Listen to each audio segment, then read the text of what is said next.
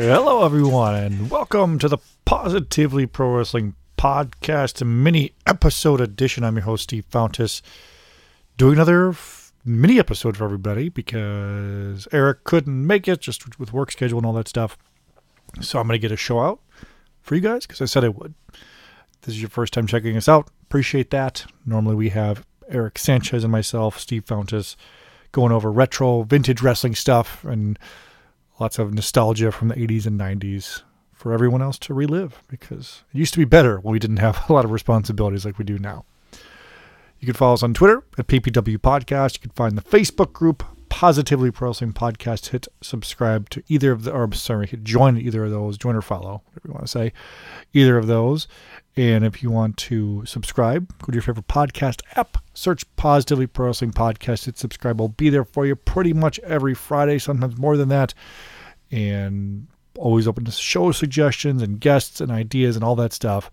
Send them on over to us, either the Facebook group or the Twitter account at PPW Podcast. So last week I did uh, a my personal rankings of the most rewatchable Royal Rumbles. And this week I thought I'm not necessarily going to rank, but I wanted to do a little discussion.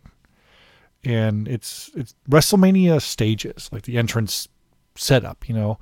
And for me, as a kind of a lapsed fan, fan of the the golden era and the attitude era of, of wrestling, WWF and WCW and all that.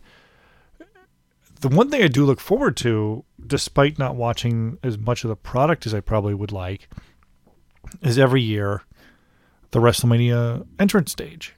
And wanting to be disappointed by it or wanting to be excited by it and kind of thinking about how they can do it. And WWE's kind of leaned into that too over the years, kind of doing previews of doing drone shots and flyovers of of the stage, and they're become more elaborate every year. And sometimes it's a, a ton, sometimes it's not so much, but there there's a bunch to talk about. And also, uh, being the vintage retro wrestling fan that I am, rewatching a lot of the old WrestleManias over and over again. There's the, there's different eras, I think, of the stages. Right? There's the first.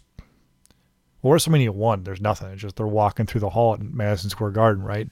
Kind of the same thing with WrestleMania two. Uh, then even at WrestleMania three, there's it's like a, a sheet almost with the tunnel coming out from like an entrance like it's in a giant football stadium, the Silverdome. And then of course four and five is both at Trump Plaza, Trump Hall, yeah, Trump Plaza, Atlantic City, where four has kind of those stairs, and five has the big ramp. Either way, the the big yellow carpet. So, and then we go to 90, 91, which is pretty much the same. The big WWF golden logo, and then 92 WrestleMania 8 has the neon entrance sign, the new generation sign, which is funny. Everyone says that the new gen sign when it's really the WrestleMania 8 sign. You think about it. Um, so there's kind of that first wave. Then there's the middle area, which we'll talk about. And then the Attitude Era, I guess, starting at WrestleMania 17, really, is when they have the big stage stuff because they're at a stadium. And even at when they went back to the arenas for 20 through 22, they still did elaborate stage designs. And then once we went into the stadium shows 23 on, every year it's been a big stage thing, right? A big, big deal. Um, I'm actually what I was googling, doing a little googling around, and uh, I actually found a cool article on Cultaholic uh, by a guy Russ Twiddle. So I'm going to kind of shout him out for doing this. Uh, he wrote an article back in 2018. He ranked all the stages from worst to best. So good for him. But if you want to Google it, just Google ranking every WrestleMania stage, best to worst, Cultaholic Wrestling, and you can follow along and see kind of some of this stuff. I'm just going to mainly use it for a reference guide for me, just just to have a quick picture because I know what they look like in my head, right? But I don't really have it so much off memory. And I mentioned WrestleMania one. sorry, it's late. I'm gonna cough my throat here. WrestleMania one with with kind of the tunnel way, and that's obviously not grand or, or cool, but it fits the time. And also, it reminds me a little bit of if you're an MMA fan, the UFC, the walk where they just come through the tunnel. There's no big, elaborate stage show. Even boxing kind of does that sometimes now, but the, they've kind of got the tunnel. It makes it seem like a real fight, which is cool. Uh, and then going back to, I mentioned WrestleMania 6 and 7 having similar, just the big gold WWF logo. I wonder where that sign is. That big, you guys know what I'm talking about. The classic block WWF logo above the entryway. Uh, 6 did have the ring carts. So I guess we talk about it too. Is that is that considered part of the stage? I know the ring carts are beloved from people. I'm surprised they haven't brought them back yet in one way or the other. But six and three both had those.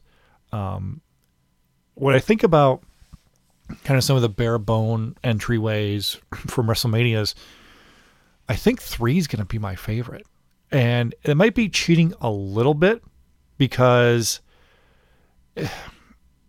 I'm I think I'm including the stadium like ambiance in my my ranking or my thought of it, especially during the daytime of that WrestleMania 3 show. When the lights coming through the top of the dome and you could see all the people and also the smaller stage, or not even a stage, a smaller entryway, made it seem so much more grand. And we've and there's been bigger attended WrestleManias, despite what Meltzer says, where you know the the great match and it's only seventy eight thousand. You know, Shane Bresloff told me, or whatever his name was, told him, and the whole thing, and the Pope, and just you guys know what I'm talking about. If you're a lapsed wrestling fan, and Meltzer and the fight about how many people were actually at WrestleMania three. Anyway, there's definitely been more people than that, but even at like the 100,000, 99,000 seat WrestleMania 32 in Dallas, it seemed like there was more people at the Silverdome because of that small entryway.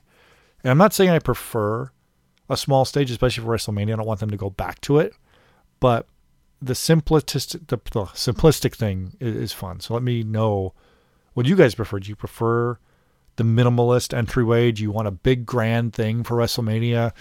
Uh, what do you what do you think? So let me know. Uh, I mentioned a little bit earlier the Trump Plaza four and five. So when I was a kid, I never watched Mania four too much. It was just I didn't really care about it, but I did watch five.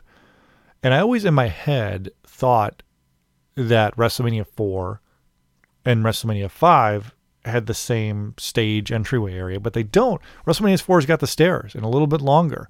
Uh, they both have the big, giant WrestleMania banners and everything around there. But I, as a kid, I definitely preferred five. But as an adult now, four is is so much cooler with the entryway and the steps.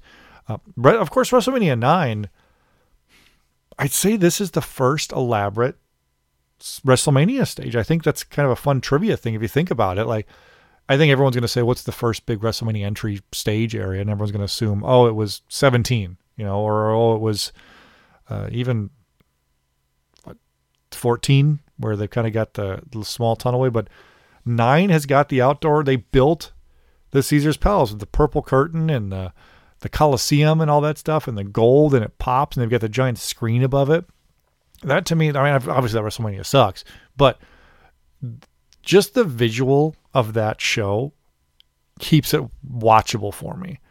You know, like I'll often have old school wrestling on in the background, and sometimes Peacock will autoplay from WrestleMania 8, which I watch a lot, to WrestleMania 9, and I'll stick with it just because of the ambiance of it. And it's not because of the Headshrinkers versus the Steiner brothers for any reason.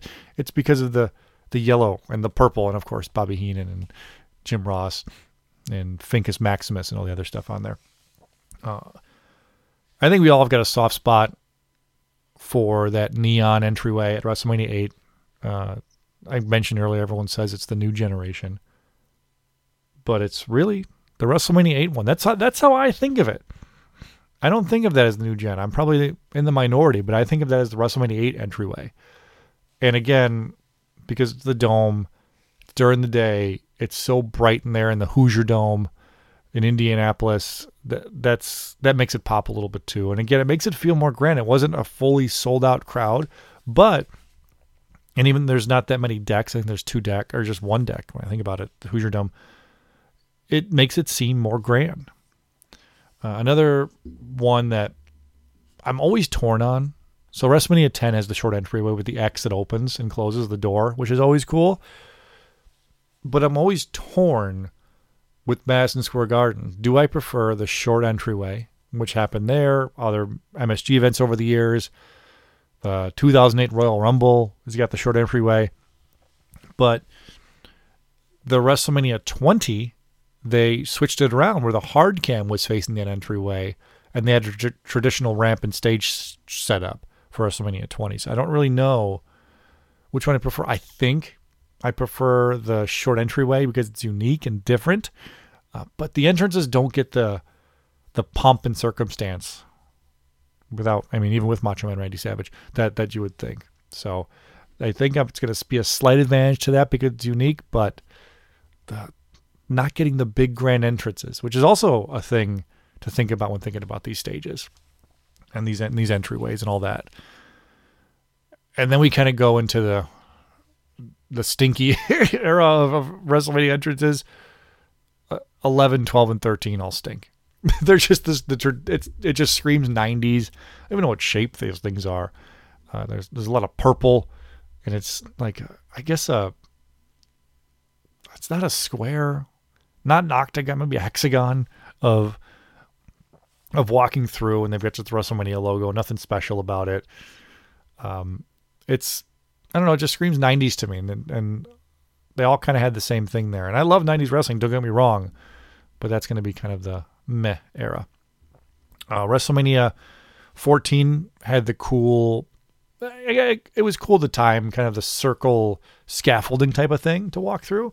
And also, what was cool about that, it wasn't a straight shot to the ring; it kind of wrapped around. So, back into the, I think you can tell I'm a little biased towards the, the grand entryways for for wrestling. It's pretty cool when they have to walk a few more steps to get there.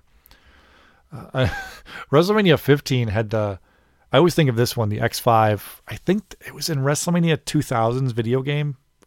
I, yeah, it had to have been. And I always thought that was funny. People had to duck under it. The WrestleMania X5 logo, just a big added scratch attitude logo. WrestleMania, nothing special. They were trying, but not, nothing too crazy. Uh, 16 kind of had a little uh, stage Tron area, nothing too big. But 17, this is the start of the the grand spectacle stuff, right? Uh, I think it's got it's it's when you but when you think when you look back at it, it's not that great. It's got two big Trons up in the middle, and on the left and the right, WrestleMania and X7.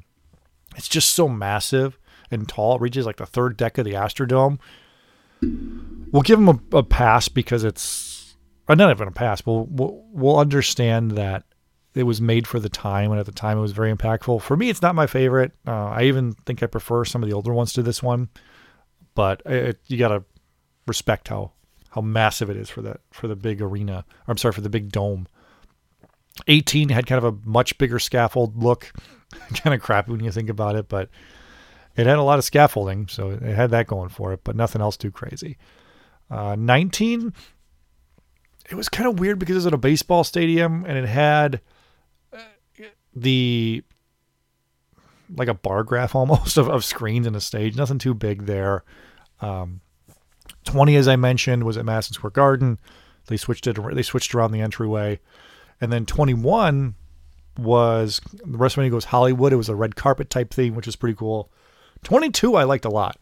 If you've never been to the Allstate Arena in Chicago, it's a super tiny building. Like, and that's why I think wrestlers like it so much is because no matter where you are in the arena, you have a great view. It's got a low ceiling.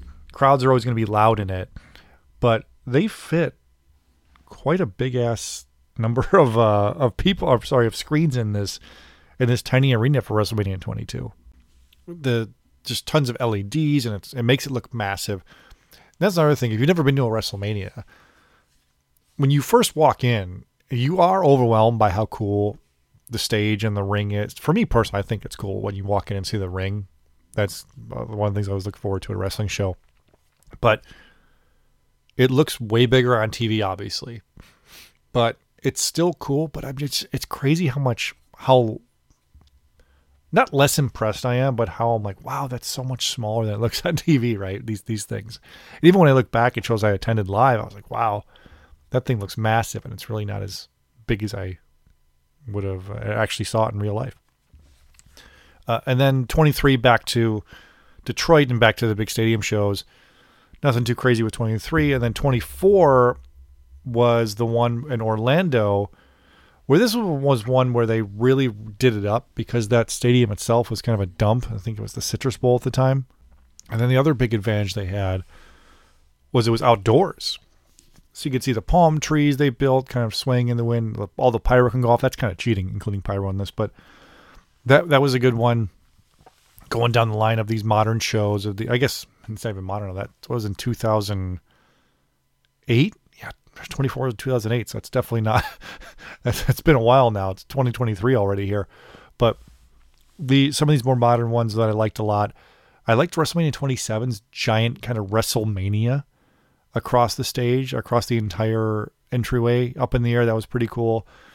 28, I liked the canopy with the palm trees, although people that were there live hated them because there was a lot of block views. Stage itself, nothing to write home about, just a giant screen with WrestleMania across the top. 29 is one I hear a lot where people love it. It's got like the entire Brooklyn Bridge across. And I remember liking it being there live, but when you rewatch that WrestleMania, it's kind of hard to like really appreciate how massive it was because of how big it was. It, you could only see the whole thing in the wide shot. 30 was the the three X's WrestleMania 30, which was kind of cool. 31 was the San Jose Santa Clara. Again, the Santa Clara one, uh, I guess San Jose, whatever you want to call it, WrestleMania 31 it was pretty similar to 28, which is why I didn't like it. I mean, I didn't not. It's just a little bit bigger than 28, so it was it was fine. Uh, and then 32 in Dallas. I, you know, but for both Dallas shows, for 32 and last year's, I was kind of underwhelmed by them. They were cool, massive, no doubt, but I was a little bit underwhelmed by them. Um, 34, probably going to be one of my favorite ones they did. They did like the Mardi Gras theme with the uh, just basically the Mardi. I don't know like the I don't even know what you what you call it like the Mardi Gras logo, whatever, in the purple thing was massive, giant stage. That one I liked a lot. I like 34s a lot. It might be my favorite when we think about it. 33 with the giant theme park was awesome. That's that one is one where they went all out, and it's got the world's longest ramp type of thing. And I could see that one being a lot of everyone's favorites. And it was good, but I wasn't there. So I'm kind of cheating by not picking that one, but I really did like 34s a lot. Uh, 35 is one I was also disappointed by. It's just a giant screen, and it. Uh, I, I just feel like that's a easy way out. I'm sure it's not easy to build type of thing or easy to use, but for me, I'd prefer if it was more stuff on stage.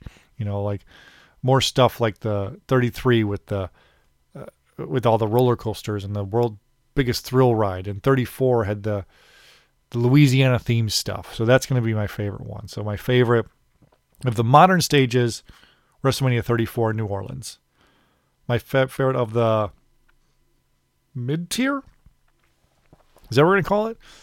Between, let's say 90, or let's say, yeah, let's say 90 and 97 uh, excluding WrestleMania 9, because that's like its own category, I think.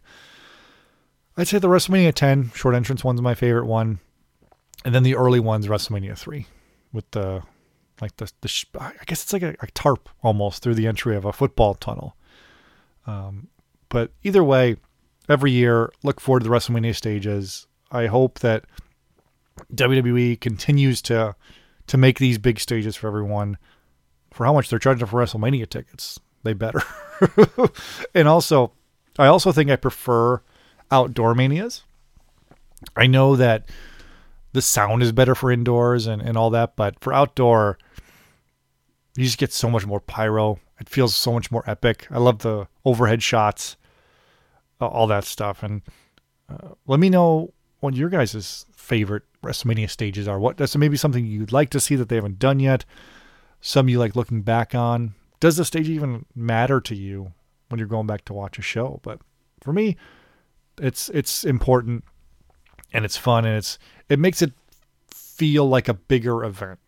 Uh, I they're I don't see them ever going back to a, a simplistic just a small entryway to get more seats in there. They're always going to want to have the big, big epic entryway and big epic stage and canopy for over the ring if needed for outdoors. But uh, I hope WD just keeps pushing at it and keeps pushing the envelope and getting more creative with it and building more stuff. I'm can't wait to see what they do in LA this year with the two nights.